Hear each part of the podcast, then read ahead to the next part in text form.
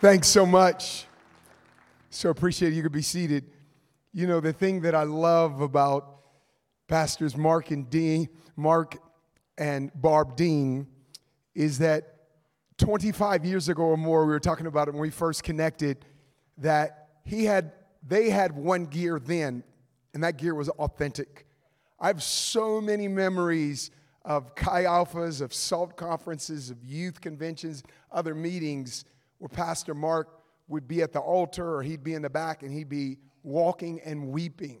And I was telling my wife, you know, coming here is just when I think of the leadership of your glorious uh, district and I think of my friend, I just think of a guy that I've seen weep over and over again. And I know that God can entrust people that have a heart where they could weep like that and way before Gen Zers or millennials told us the value system of authenticity, he was walking that out back in the day when we weren't kind of putting the ugly foot forward, right? We were just kind of trying to keep the posture. And I love the fact that he would just be broken. He'd get in front of the youth or in front of college students or in front of adults and he would just weep before the Lord. And he modeled something he still models today. Man, thanks so much for inviting us, being a friend, being true. I truly love you, man. You're, you're, you're amazing. And uh, oh my God, we got such great friends here. I mean, uh, oh my God, the Hagans, man. I, I mean, probably some of my longest friends or longest running friendship since I was saved man, and they are, they are amazing. I mean, I love them like, oh man, I think one of the first times I ever spoke at a youth group, they invited me to speak at a youth group when they were youth pastors and the Grinnells. Man, so good to see you, and many, many, many other people. My, my wife is here. She is proof that I've always like like somehow gotten favor in God's eyes. I've, outkicked my coverage truly for God to give me such an amazing wife. She loves the Lord. She's the most Christ like person I know. You're going to get a chance to hear from her tomorrow, and you're going to find out who the better preacher is, like in the Smith household. Chris, if you stand up, let everybody see you. Is my wife, Krista, right here. Glorious. Glorious. I want to jump right in this. You know, I did. I gave my life to Jesus Christ on a secular college campus. I will not put you through busting my entire testimony out, but uh, I was lost. I was lost, lost uh, when I came to University of Pacific, and there were some unique circumstances that got me there. I, uh, I was born and raised in Oakland, California. I'm just finding out we're losing our baseball team, Scott. I'm super, super sad about that. Like, uh, side note. But I grew up in this situation, dysfunctional, the word dysfunctional, dis, not functional, working, not working. Uh, my dad and my mom, they met each other at a, at a nightclub. Uh, my dad uh, got my mom pregnant, not, not married. He didn't want to become uh, a husband, he didn't want to become a father. He recommended that my mom do something. My mom did not know the Lord at that time, and neither did my dad. So she's pregnant, sent from my grandmother from Michigan, Jeff. And so my grandma moved from Battle Creek, Michigan. She's pretty much raising me. She was from Dumas, Arkansas. Southern black grandmother raised me in a way that, like, Southern black grandmothers would raise you, right? I mean, yes, sir, no, ma'am. Like, you, you did not cross, like, I see kids today that, like, they'll be in a mall, they won't get the toy they want, they throw a fit you know, and mommy will give them a talk, a timeout, or toys taken away.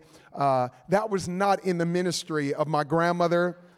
Attempted murder was in the ministry of my grandmother. Her timeouts was the break she took after she got tired whipping me with her right hand, and she would switch the switch to her left. That was my timeout. Grandma's ambidextrous, so it hurt just as much. But she had this thing. She was an alcoholic. But fast forward, because this is what I want to get to. When I'm a junior in high school, she goes to this small Pentecostal holiness storefront church around Lake Merritt in Oakland, California. Some precious women I had invited her as she was the supermarket, Safeway supermarket shopping. They invited her. My grandmother, we didn't have a car at the time. She gets uh, on the bus. She goes to, over to Lake Merritt, the small storefront Pentecostal Holiness Church. She walks forward, gives her life to Jesus Christ. My grandmother is immediately delivered from alcoholism, probably four decades deep into being an alcoholic. She comes back home. I come back from basketball practice. My grandma's breaking all her alcohol bottles and my grandma was already prophetic, like, or intuitive, but when she got baptized in the Holy Ghost, she's full blown prophetess, Ethel Wynn, right? I'm coming, I'm looking at my grandmother sideways, as the kids would say, And my grandma knew where I was coming from. And she said, Baby, grandma don't need to take 12 steps. Grandma just need to take one step. I gave my life to Jesus. He set me free. Well, this was in terms of old school evangelism techniques where I was birthed right on the college campus. This was the first gospel track handed to me. What I skipped over is at nine years of age, five years of age, I met my dad. Nine years of age, my dad is murdered by policemen. They prove in court it's racially motivated. Happened in San Jose, California. Awards monies was given to myself, two half sisters. Now I'm tying all of, of this together. I have awards monies. About $20,000 was awarded from the San Jose Police Department to myself and my two half sisters. So I chose the University of Pacific. My dad is murdered and dead. My grandmother is spirit filled, tongue talking, prophesying. My mom's lost and worked and just, just trying to make it in survival.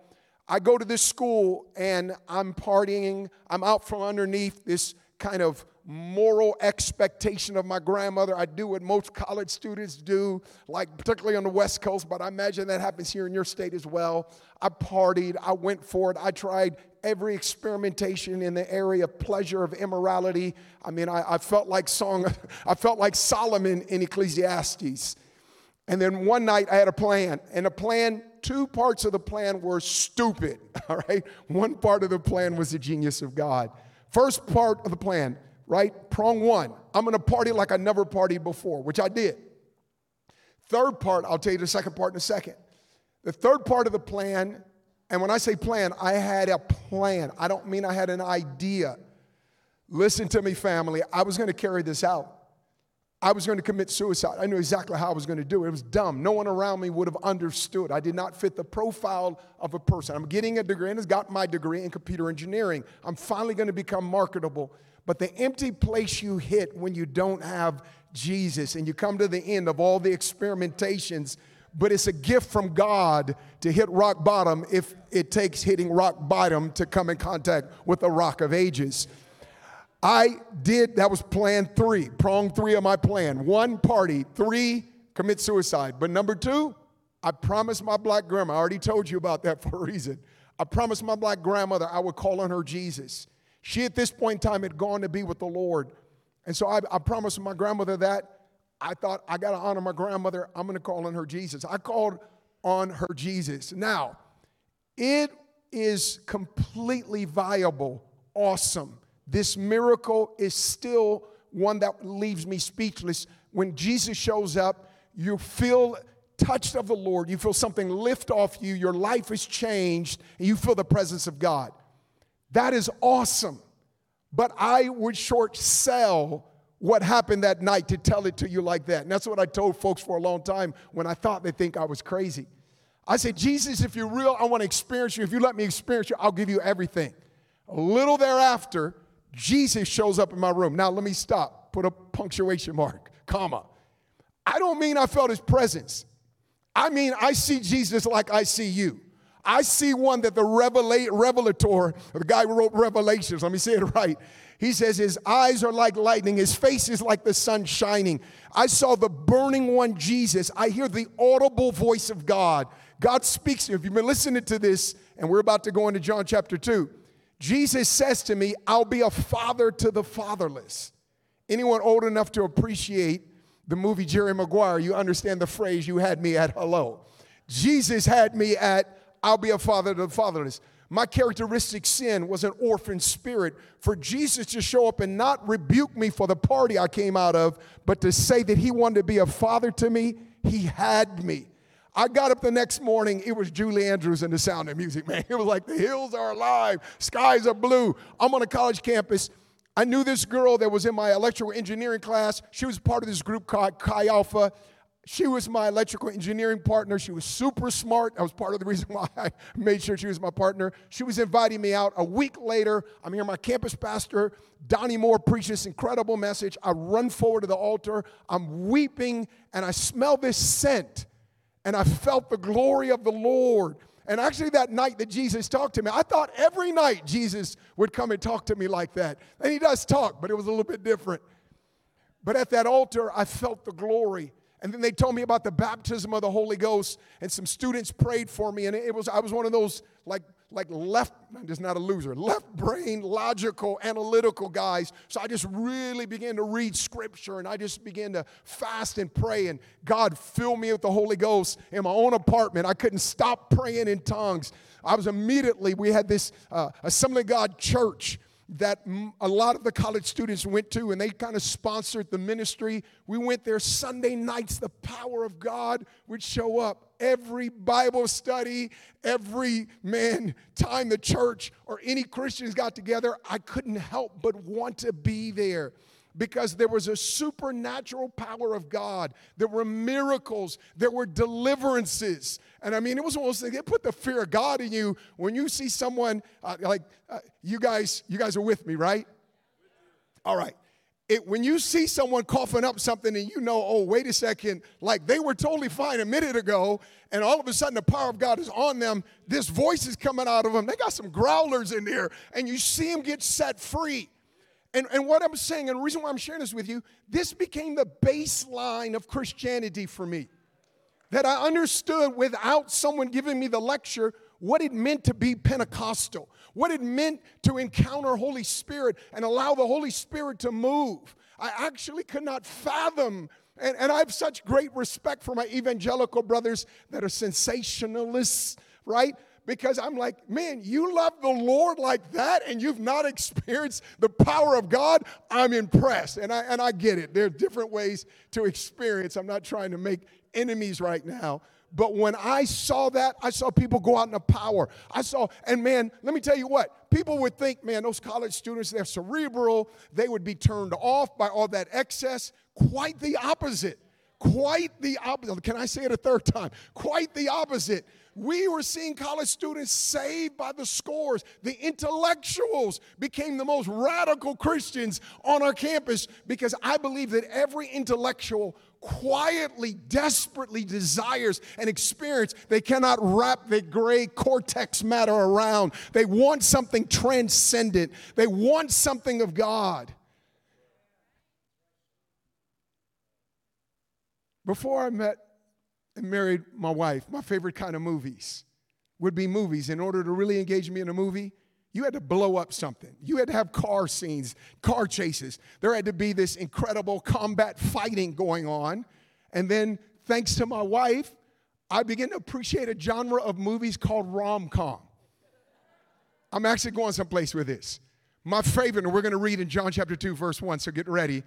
My favorite probably rom com movie. And it's funny because we just got back flying from Heathrow to JFK.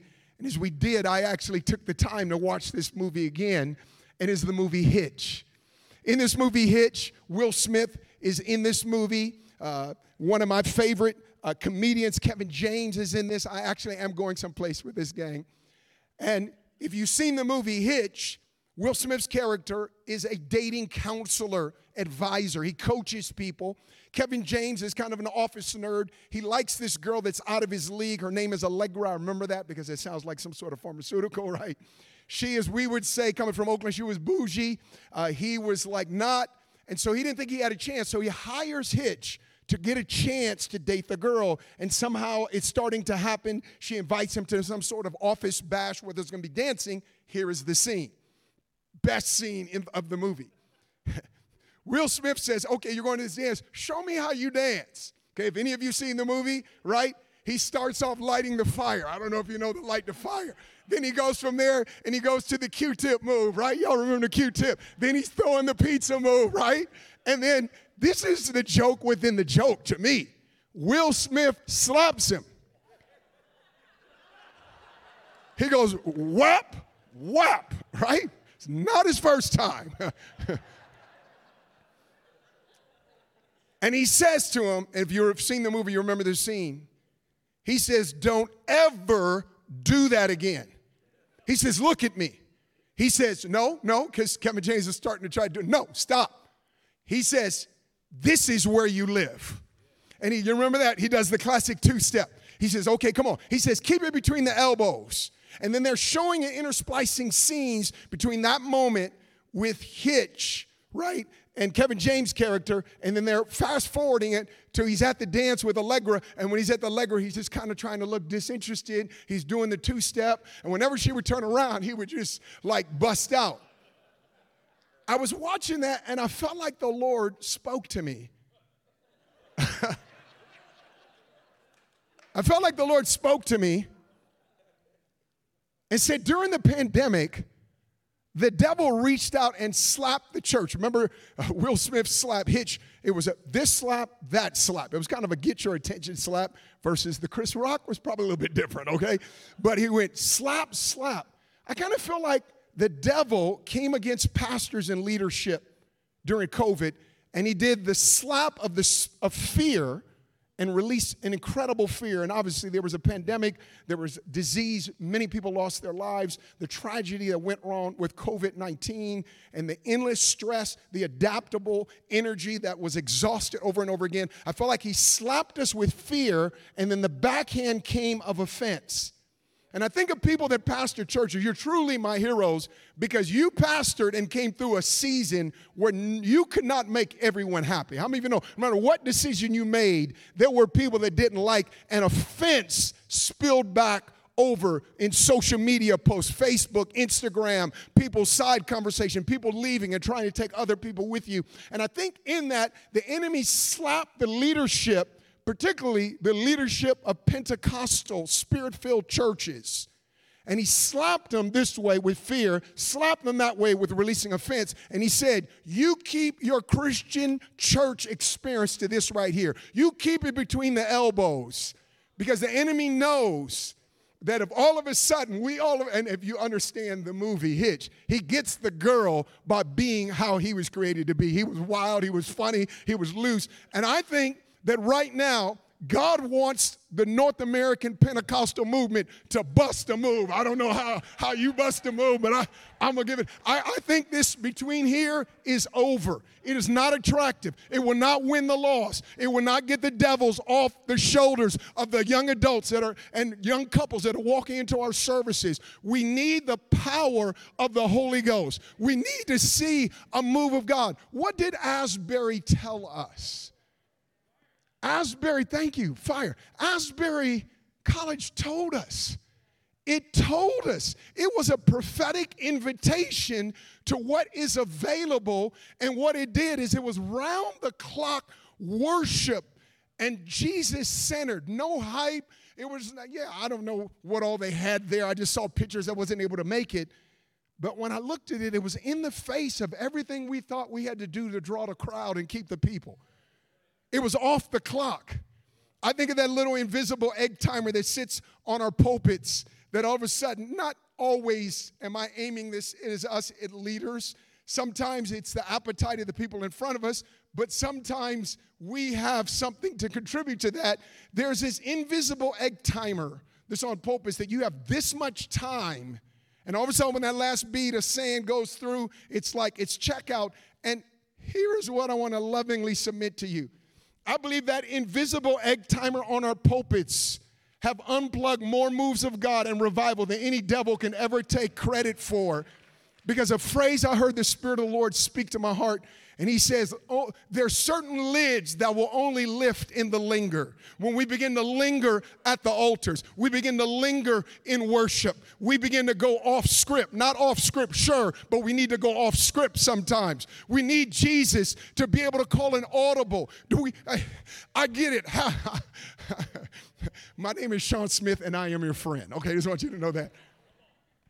I wonder, can Jesus, can the Holy Ghost show up in our meetings and call an audible?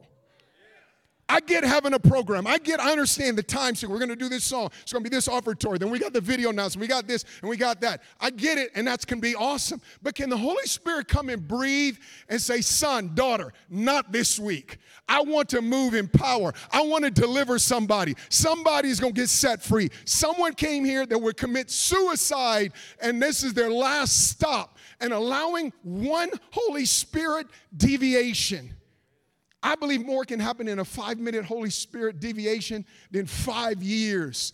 Give me one encounter with God over 10,000 sermons, and I love the, the word. I love the preach word, but it is the encounter of God that's needed.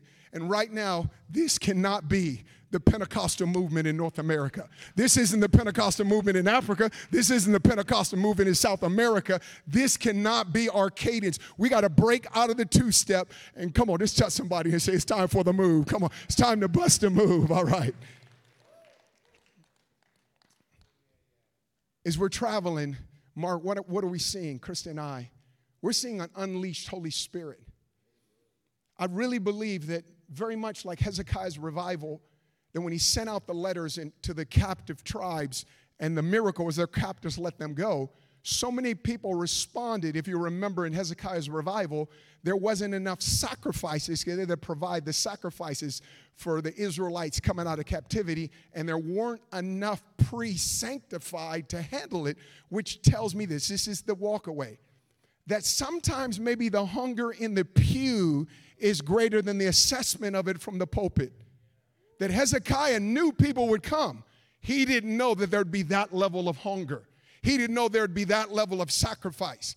He didn't know what happened. They didn't just uh, celebrate the Passover seven days, they celebrated 14 days. I believe the Spirit of the Lord says there's going to be extended meetings, extended prayer service, extended service. Maybe your service one bleeds into service two, that bleeds into service three. And wouldn't it be awesome if that happens and God goes off script to release something?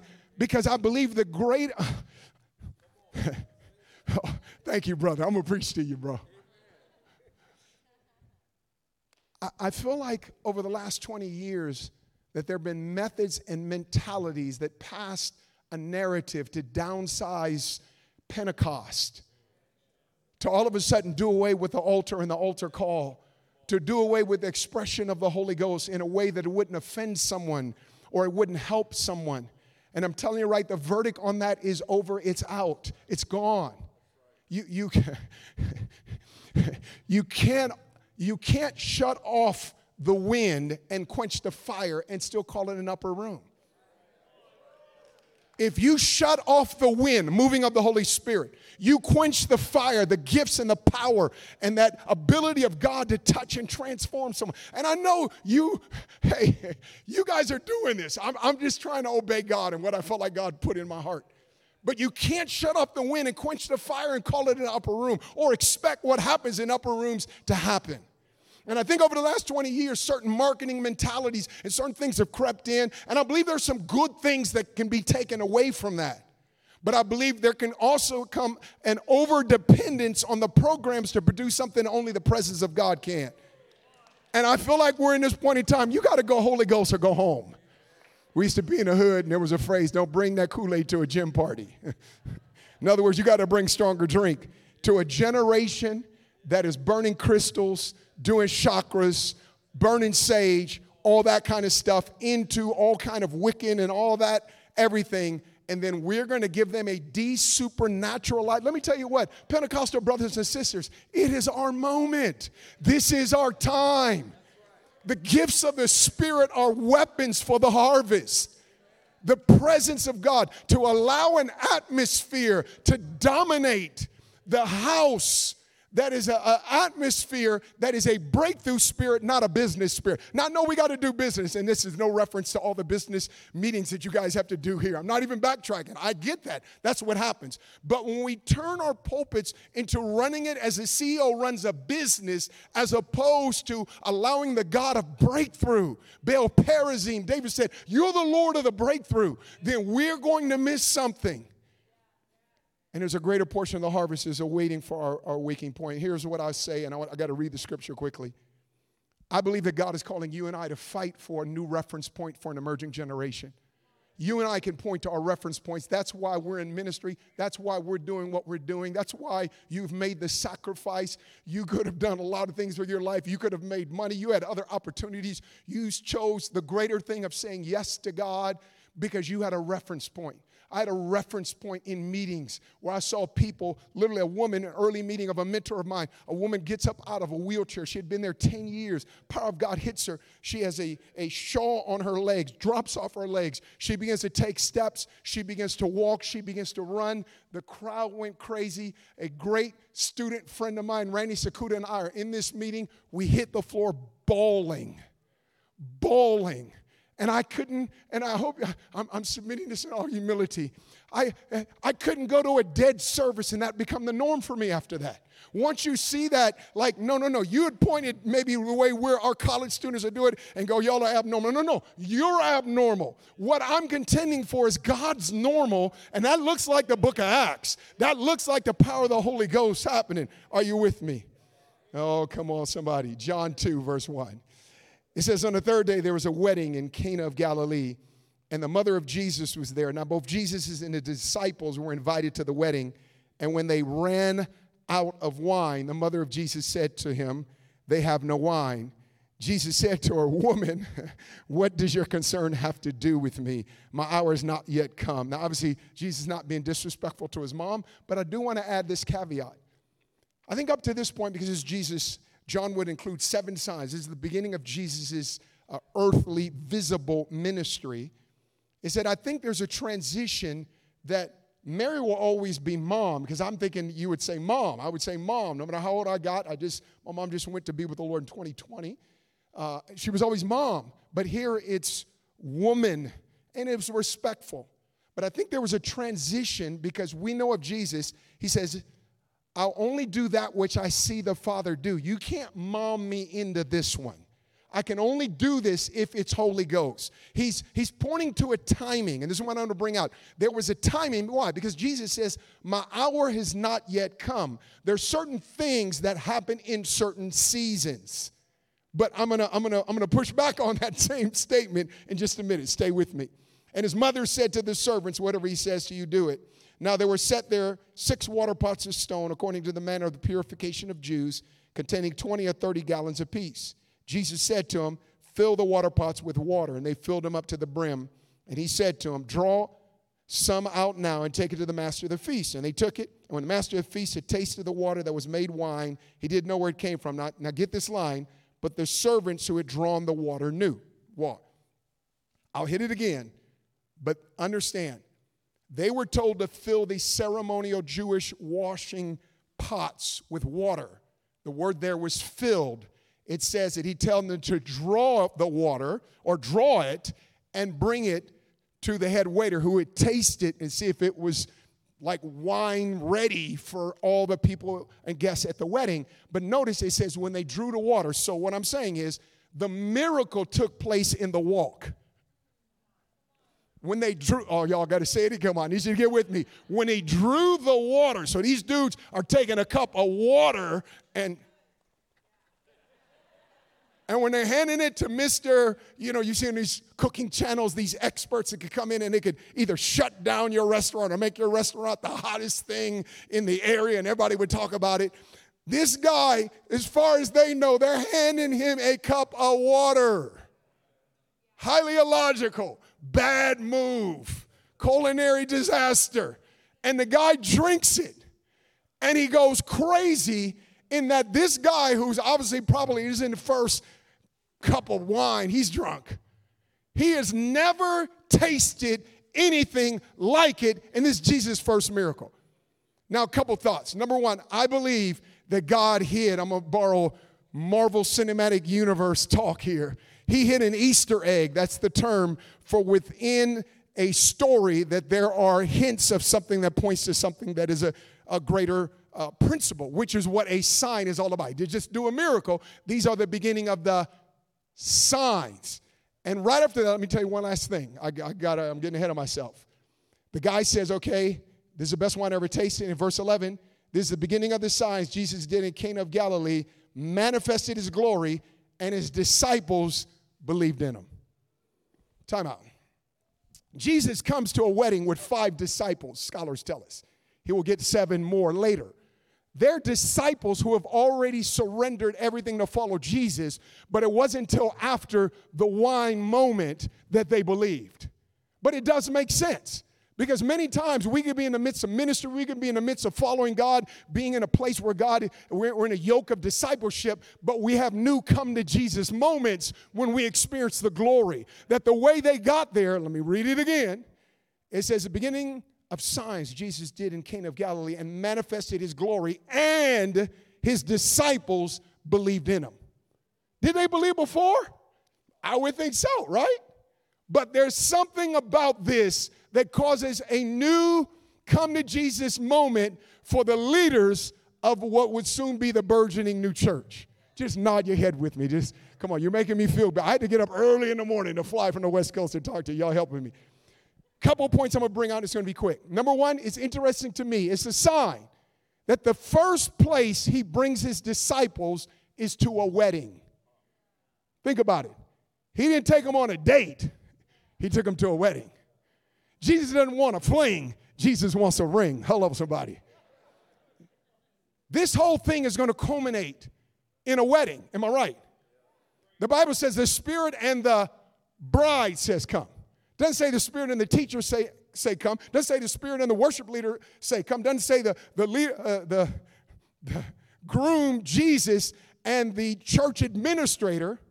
It says the Spirit and the bride says come because where this is all heading, and this is the thing I think God is speaking to us, God is about to bring back the romance of the gospel to get this love struck look in the hearts of his leaders because there's a generation that if they don't see that passion, that reality, that it isn't kind of something we do and we've gotten professional in doing, and I'm, I'm guilty of that as anyone. I, I, have done it enough where it's like, okay, you know, I, I could do this. And all of a sudden it dawns on me when I look out and I see the people that need Jesus, I see the, the issues and the situations, much like yourself, and I, oh my God, I need Jesus. I can't help these people without Jesus. And I feel like this is what's going on. I feel like as I travel, there's a recalibration amongst leaders that have come out of the whole pandemic. And praise God, like, Lord, let us be out of that and out of that and not think about that. But for many, and I was just even reading some recent Barna statistics, there's still majority of folks, or a lot of folks, I would say a majority, up to a third of people who are with us pre-COVID are not with us now. And I'll just submit something to you. If I'm a nominal Christian, I'm not.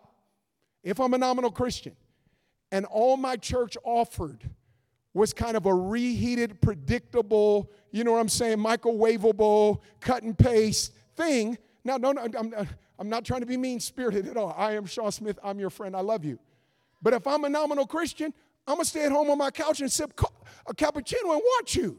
But if your worship is experiential, if your word carries the fire of God, if there is the presence of the Holy Ghost moving at the altar, I can't get that on my couch sipping my latte. Come on, somebody. I got to get down there and get in the room. I can't just watch that on TV. In some instances, it's on them. In some instances, maybe it's on us. I had a friend one time, and you know, you there's a glorious thing in getting, I was talking about this with Scott. There's a glorious thing about getting older. There's something about getting older. Sometimes you don't hem and haw, you just get right to the point. How many of you like that? I love that about older people, right? And I had a friend ask me, and he says, Man, we're praying for open heavens, praying for open heavens, want open heavens. He's a friend. And so I wouldn't do this in front of anyone else listening. And I just kind of put him aside and I say, You, you want to open heavens, but you won't even open your altars. I mean, come on, help me with this. I mean, I think a good start, if you want to open heaven, begin to open the altar so the heavens can begin to impact your people, right? I think sometimes we say we want stuff, but we don't make room for the Holy Spirit to answer the very thing we say we want. Oh, oh, come on, Sean, preach that. Okay, I think I will. Amen. I'm convinced that the first commandment will be first again in his people. Jesus brought him to a wedding. I believe that the fire of God is going to be in awakened hearts of God's pastors and leaders.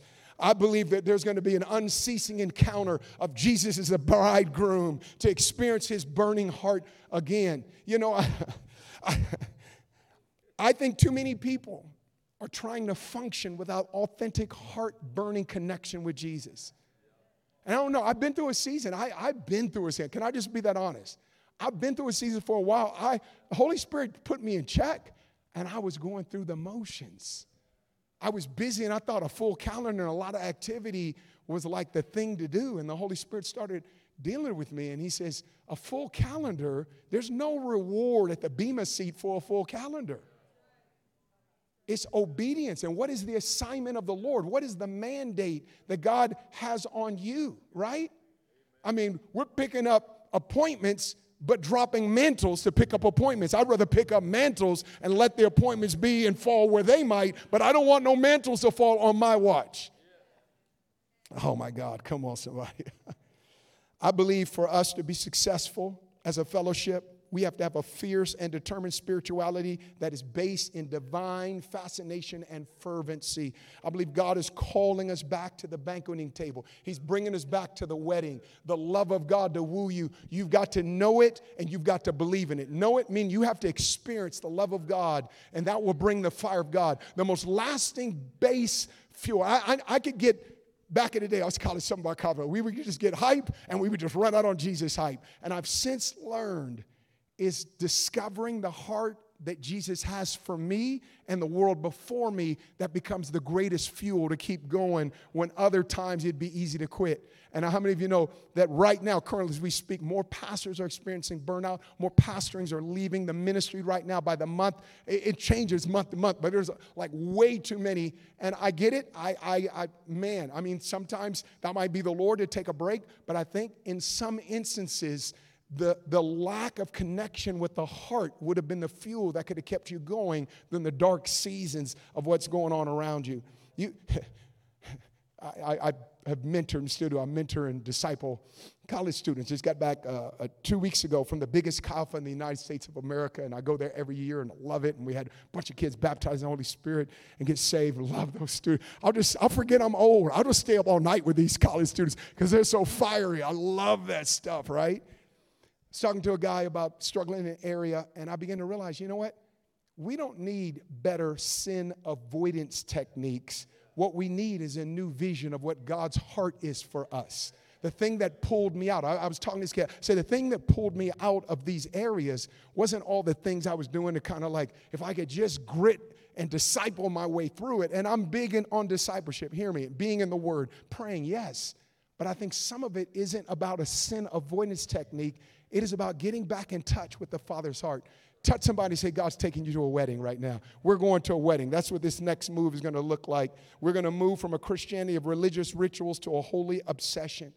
We got too many Christians that make it to the meeting, but they don't make it to the heart of God. They begin to sing the song service, but they never connect to the heart of worship. And there's a depth that comes. And one of the things I think COVID did, and again, I, I, will be the first to admit there's some generalizations that if you take just the soundbite of what I'm saying, this doesn't apply to everyone, but some of them, their foundation wasn't deep enough that when they were exposed to that, their, their root system wasn't where it needed to be. And as a result of that, some of them we lost them. And I think this aspect of discipleship, I learned it in Alpha, of not just being disciple, but making disciples. And if our call is to disciple nations, we got to get a bigger vision of what that looks like. And it's bigger than just the people that come in and sit. And you know this worship is more than a 20 minute service set. It is a total abandonment lifestyle. Jesus calls us to wedding. All right, now here it is. Wine at a wedding is so significant in the Jewish economy, right? I mean, first of all, their water wasn't that good. Okay, let's just be honest. Second of all, right, it was very much part of their tradition. Their fermentation process was different but I'm not going to lie. You could get a buzz, as the kids would say, you could get your fade on drinking Jerusalem wine back in the day, right? It's evidence that people, after they had had a lot to drink, they would bring out the inferior wine. It was understood that if the wine ran out, it was a bad omen on the wedding. It meant it was a joyless wedding. It would be a bad blotch. Today, the dad of the bride covers the wedding, then it was the groom who was responsible. So scholars would believe, obviously, you guys have preached this, preached it better. Mary was probably related to the people, the groom in particular of the wedding. So Mary's there, Jesus, five disciples are there, and all of a sudden, here's this phrase, I love it. It says they ran out of wine. Now I was reading one commentary, and this one commentary said it could divide a city because then you just didn't invite a couple people. All of Cana could have showed up, and you had to have wine and food, and it wasn't a four hour Saturday afternoon deal. It could go a week, sometimes two weeks. So imagine the amount of wine and food, right? You think you have, okay. And so you, you're somehow three days into this thing, you run out of wine. Like, that was bad planning. Because I know the five new disciples didn't drink all that wine, right? Like, like you can't blame that on them. Something is not right here. And so they ran out of wine. This could be embarrassment. This could have been Jerusalem TMZ. They could have broke out Hat, Hatfields and McCoys, man. This could have been Tupac and Biggie. I mean, okay, I'm, I'm trying to use all kind of references. Probably doesn't apply to a lot of you here. That's all right. But what I'm saying is there could be a major riff over running out of wine. So Mary does what Mary does. There's something about Mary. Mary says, Jesus, they've run out of wine. And can I say something to you?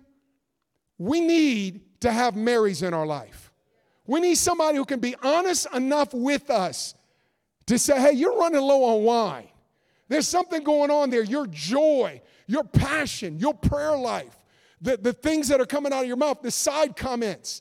You, you, you're running low on wine. You, do you have some Marys in your life that can call you? I got a handful of folks, and I'm grateful for them. Just put in a call to my weekly guy. I call Darwin, man. And man, he's the kind of guy say, hey, Sean, I remember at a time I was with Nick Garza and I was at, uh, doing a service for a friend of mine. I was just in a service doing the networks ministry thing for the state of Washington just a day ago. A friend of mine was there, and I was speaking for him in his church. And another buddy of mine, Nick Garza, and he says, The old Sean would have had three words of knowledge. You would have prayed, you would have prophesied, and I didn't realize how much I had come under, you know, and I, okay, you got to say this in a way. Let me say it right. I didn't realize I had come under so much of Sean, you're going to have 23 minutes and we're going to have to get you out and we're going to do this and that. And, and I get it, but then I don't get the part that you got the super long announcements, the super long other spaces in your service. You, you, you, I, I get a friendship break, but you took a 12 minute friendship break and you get the word 23 minutes.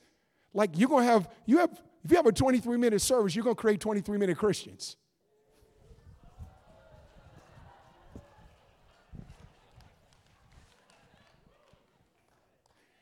And he said to me, Sean, the old Sean would have flowed by now. And I didn't realize how much I'd come under the expectation, or maybe I should say the non expectation of at that period of time, kind of because I think there was this, I'm just gonna be straight, okay? I'm just gonna be straight. That somehow, and I believe that God no doubt used some of the methodology that came through being sensitive to first time visitors that come into our church. I'm an evangelist. Trust me, I live on that. But at the same time, I think the mentalities came through by people that do not espouse your theology, or let me be specific, your pneumatology, and without the understanding. And here's all I'm saying to that like, you sound, okay, Sean, it sounds like I'm throwing a big rock at a seeker sensitive movement. But here's what I am saying they're true to their revelation. You got to be true to yours. I see people, you experienced the baptism of the Holy Spirit in teen camp. Come on, it was good enough for you. You got ignited on fire. You got the call of God. You had a vision of the Lord. Someone prayed over you and prophesied over you and laid hands on your power of God hit you. And you're going to deny the upcoming generation that in the name of a guy that doesn't believe like you, but he has a big conference and he got more buns in the seats. Okay, I'm just saying it now. Hey, I get it. I want more buns in the seats, but let me just tell you if more Getting more buns in the seats means I have less Holy Ghost. I'd rather go more Holy Ghost, less buns, because at the end of the day, I believe we will have more buns when there's more Holy Ghost than otherwise. If you believe in it, I just need you to shout. I just need you to come on, worship team. I know it's a scary question. Could I take about seven more minutes? Is that okay? Okay, all right, all right, I got permission. All right, thank you. We're in John 2. I believe it, the Lord spoke to me at the end. And what I mean by that is I just got alone before the Lord, was asking God, 2023, God, what, what's going on? What you saying? What are you doing? My wife and I sit with a round table of people that are national and international intercessors and people that just hear the voice of God, prophetic folks, and just kind of say, hey, what do we feel God's saying? We share it and pray and just, you know, we are able just to hear what we feel like God is saying. And I felt like God said, We're in John 2. Now, John 2, we see that in this, he's making wine, but he's also making a whip. He's flipping the flow, but he's flipping tables. I believe that we're in a making a whip, making a wine moment. This is the year that we're in right now. I believe in making a whip. What did Jesus do? He drove out the agenda that wasn't true to what the house was to be known for as a house of prayer. He drove out the money change, making a whip. I think we looked at the Epsteins and the Weinsteins, that would be Jeffrey and Harvey, right? And we saw their level of exposure. And I can say this because we're leaders. But you have to also know that if God is doing that, that puts the awe and the fear of God in me. Like, what areas of my life does God want to whip out of the house? What areas is God wanting to drive out in this season that does not connect with the higher purpose and the level? Hear me, and I know I'm talking to Lee, I know who I'm talking to, trust me. The level of consecration when the angel of the Lord said to Joshua, Consecrate yourself, for tomorrow the Lord will do wonders. Your level of consecration connects you to the level of wonders that God can release in your midst, because otherwise it's short circuited. And so it wasn't just the Weinsteins and the Epsteins, and I would never get up here and mention different men and women of God because I, I don't want them to be locked in like that. I've done conferences with some of these guys, there's been exposes on these guys. I'm praying like any sports person, you see your guy, your teammate go down, you hurt when they go down. You want them to get back up. And that's what I want perfect timing. But I think he's making a whip. And I think part of it is God is bringing the awe of God. And this is what I'm seeing. We're seeing the awe of God come back to the house. And I, for one, like that. We need the awe of God. My campus pastor, he get words of knowledge and call out folks' sin. All right. I don't know how 1 Corinthians chapter 14 that was, but maybe it was more 1 Corinthians chapter 14 than we knew. But you know what it did to me? I'd stand outside the Z building at the University of Pacific's chem lab, and I would repent of all my sins before I walked in the meeting. And my campus pastor wouldn't call out in front of everyone on the mic. He'd call you down towards, whisper in your ear. Guys would shake and he'd fall on the ground. We'd go, oh my God, he got Johnny. Oh man, who's next? Donnie Moore. But I wouldn't trade that for nothing. It put the fear of God in my heart, put the awe of God to check my heart before I walked into a God service. And for that matter, when I get up out of my prayer time, and when I do anything for God, God, search me, oh God. I don't trust my own ability. I'm not trying to make this some sort of introspective kind of thing where everything's wrong, but I think that we've gotten a little glib and a little loose in some areas that if we're going to call them into righteousness, it's got to begin in the pulpit again, right? Mary was honest. She said, You run out of wine. Let's just get honest. We run out of wine. If our services look more like entertainment, and, and, and, and we're creating an audience more than we're creating an army, we're running low on wine, right? 1914, Hot Springs, Arkansas, 120, that was the number that I got of people that formed the fellowship of the assemblies of God. They were volcanoes and laser beams of glory. They were okay with being on the other side of the tracks. They had tasted Azusa Street, which was the update. You know how you can get updates on your apps on your iPhone. They were getting an update from Pentecost, Acts chapter 2. And they were all right with being wherever God had them. And the power of God showed up and showed off wherever they, and when they spoke, heaven heard their voice and hell feared their voice and the world around them know sense their fire and, and assemblies begin and i was reading these these people had such a heart to reach world uh, mission reach the world through missions and it's happening. And i feel like there's a whole other wave. Now let me stop and say this because we're almost done. I believe the greatest ingathering of souls the nations of the world has ever seen is, is on. I believe that the greatest signs and wonders era the church has ever seen is on I'm telling you right now, don't believe the narrative. I don't care if it's CNN, MSNBC, Yave, and Fox News. Let me tell you what, there is a Bible. Come on, somebody. I'd rather listen to Matthew, Mark, Luke, and John than Joe Rogan's experience. Come on, somebody. I want Jesus' experience. All the more, I think they want to hear from the Word of God. The, the day is over of TED Talks. We need Jesus walks. We need the power of God to show up. We've got to have this. Oh, oh man. There's no time for entertainment Christianity. Why? Because a demon possessed culture needs a church that can cast out devils. When I first got saved, we saw a lot of deliverances. And I'm telling you, as we're traveling, Pastor Mark, there's a lot more deliverances. And you know what I'm finding out? There's a generation that didn't know what to do. And, all right, I believe in biblical counseling. At times in my life, I've gone through biblical counseling. Very valuable, very valuable. Hear that. But you can't counsel out what has to be cast out, okay? Cast it out, then you get your counseling, or maybe counseling to the point. But sometimes there comes a point where Jesus demonstrates there's got to be a power encounter. So if there's a demon possessed culture, they need a church with power. A church, a, a, a culture reeling with unimaginable addictions, need a fire baptized church that knows what it's like. We cannot be ashamed of the gospel. Why? Because it's the only thing that works. It's the power of God unto sozo salvation. All right, two final things, we're done. I love Super Bowls. I love big major sporting contests and competing. I grew up playing a lot of sports and still my kids, our, our sons both played at Cal. Spencer, scholarship football player. My son Brandon scholarship basketball player at Cal. Uh, love it years ago was Super Bowl, and, and a couple things fascinated me about Super Bowl. Obviously, the game itself.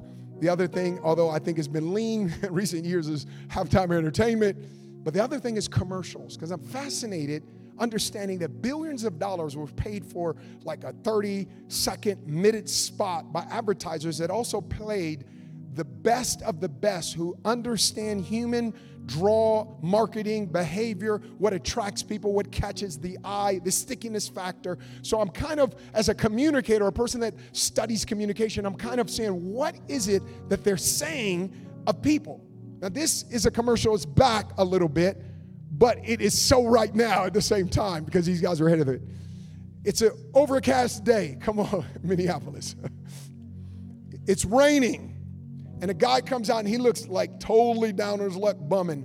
And he kind of his lip is out, and a little bit of rain hits his lip, and he tastes it, and his face lights up. And then he sticks his tongue out. And he sticks his tongue out again. He's trying to capture all the rainwater, and then here comes the line. And unfortunately, some of the most creative commercials are the beer commercials. He goes, It's raining beer all of a sudden someone else hears it and they run around and they're all sticking their tongue out. And one, one joker, he grabs a big old bucket and he goes by rain like gutter and he's trying to catch, oh, and he thinks he's now the evangelist. I'm going to tell everyone it's raining beer. This stuff we love is coming down freely. And so he runs everywhere he's telling people, but then he runs into this tavern. And he runs into the tavern. There's a guy pouring actual, I don't know if you'd call it 100% proof, but let's just call it that 100% proof real beer, and then obviously the product placement of whatever the beer is. And the guy has this sheepish look. I remembered in the inner city dogs, before they had all these leash laws, dogs just roamed like inner cities like wild pack of animals, right? And they would chase cars, and all of a sudden, a car would stop, and the dog never thought, what would I do if I actually caught a car? So dog would just look stupid and tail between his leg and kind of walk. This is the look of this dude. Like he's seeing what real beer is. And the end of the commercial, fade to black, the beer. And all of a sudden, I was thinking about this. I felt the Lord said, the principle of the commercial, though they didn't communicate it in the overt way, but it was highly communicated in the intuitive, suggestive way, is that you have been consuming the substitutes too long that it's altered your taste and lowered your standard. You've allowed the substitutes to now become your norm to where rainy water is now beer until you run into a tavern and find out no, no, no. This is what this moment is. Now I do close. Here we go. Jesus tells Mary they run out of wine. And have we not, in some instances, run out of wine when we have to entertain folks? When there's no talk of repentance, a literal hell, a literal devil, you got to fight spiritual warfare. It isn't just about, I'm just going to say it, hashtag your best life now. Although I believe God will give you your best life, I believe it's about the resurrected life. I believe it's about pick up your cross and deny yourself. The, like, like unique aspects of the gospel is being laid out, and it's affecting a generation. And Mary says, They run out of wine, but let me tell you something. It isn't until you can admit you run out that you can run into it. Sometimes you got to run out of something before you can run into something. Come on, somebody. Here, here's what it is. All revivals began because someone says, and this is what I sense there's a level of frustration that God, there must be more. Now, here is the Easter egg. I alluded to it earlier, I'm going to break it down. Here is the awesome thing church history in Jewish weddings, according to this guy, you would serve the best wine after a while, people would consume it, it get passed around. You begin to add equal parts water, so it's watered down wine, and now you begin to kind of fade out and it ends on the watered down wine. With one exception, in this story, Jesus interjects himself, and the natural law of entropy, if you will, things left to himself reduced to more chaotic disorder. Jesus interjects and what looked like it was going to be the worst wine ever becomes the best wine ever. And I believe it's a picture of what the church is without these moments where all of a sudden we recalibrate.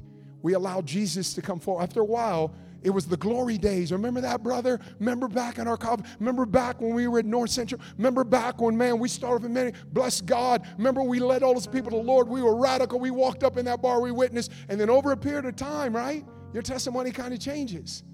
And I, I, I'm just going to say this about me. I love those old stories.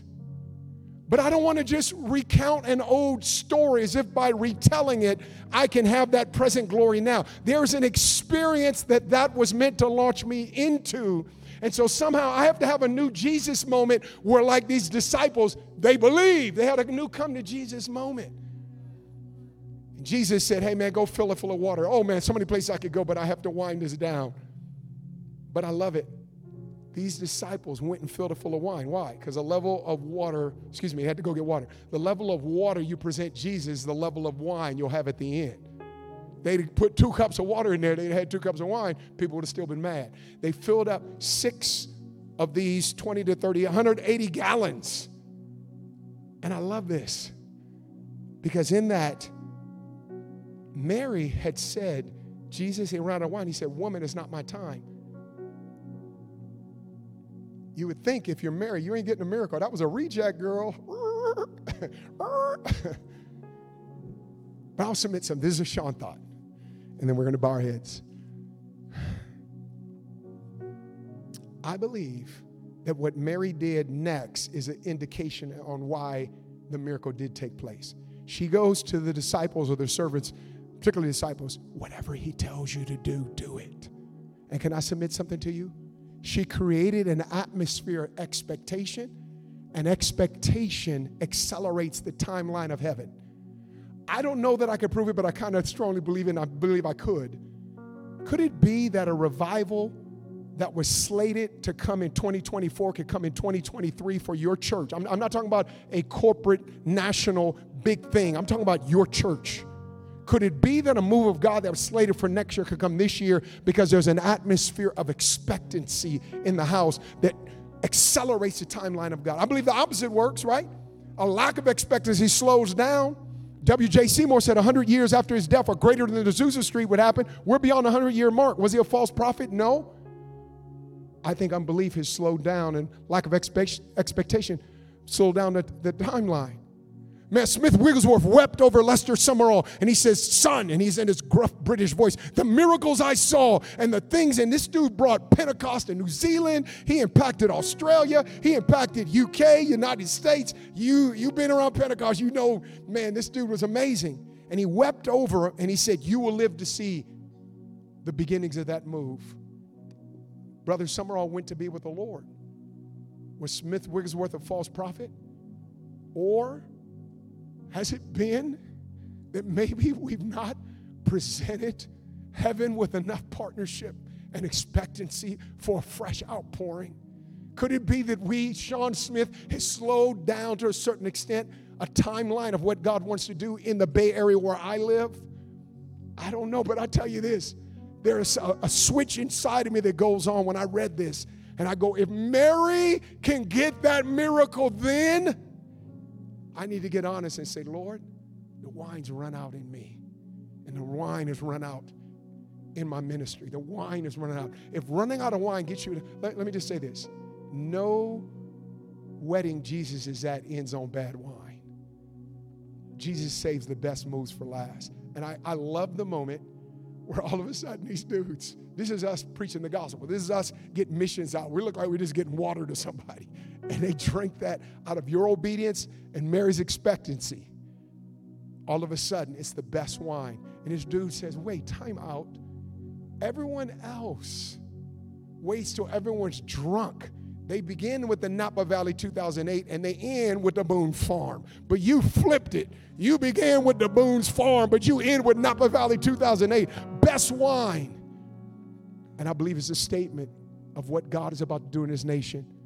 I believe Asbury was a prophetic invitation.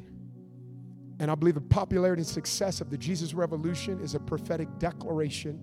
And I believe it's no coincidence. There's no coincidences in the Bible, no coincidences in the kingdom. Coincidences, one man of God says, is the language of heaven. And I really believe that it's our time, it's your time. Jesus, we just pray, God, right now, Father, Lord, that you would just cause us, first of all, to just acknowledge, Lord, no more wineless weddings, God. Lord, we don't want to be at any more wineless weddings. Lord, we need those people that will be honest with us. And maybe this could be a moment for someone to just say, you know what, my prayer life, my word life, man, I, I kind of, I kind of coasted a little bit.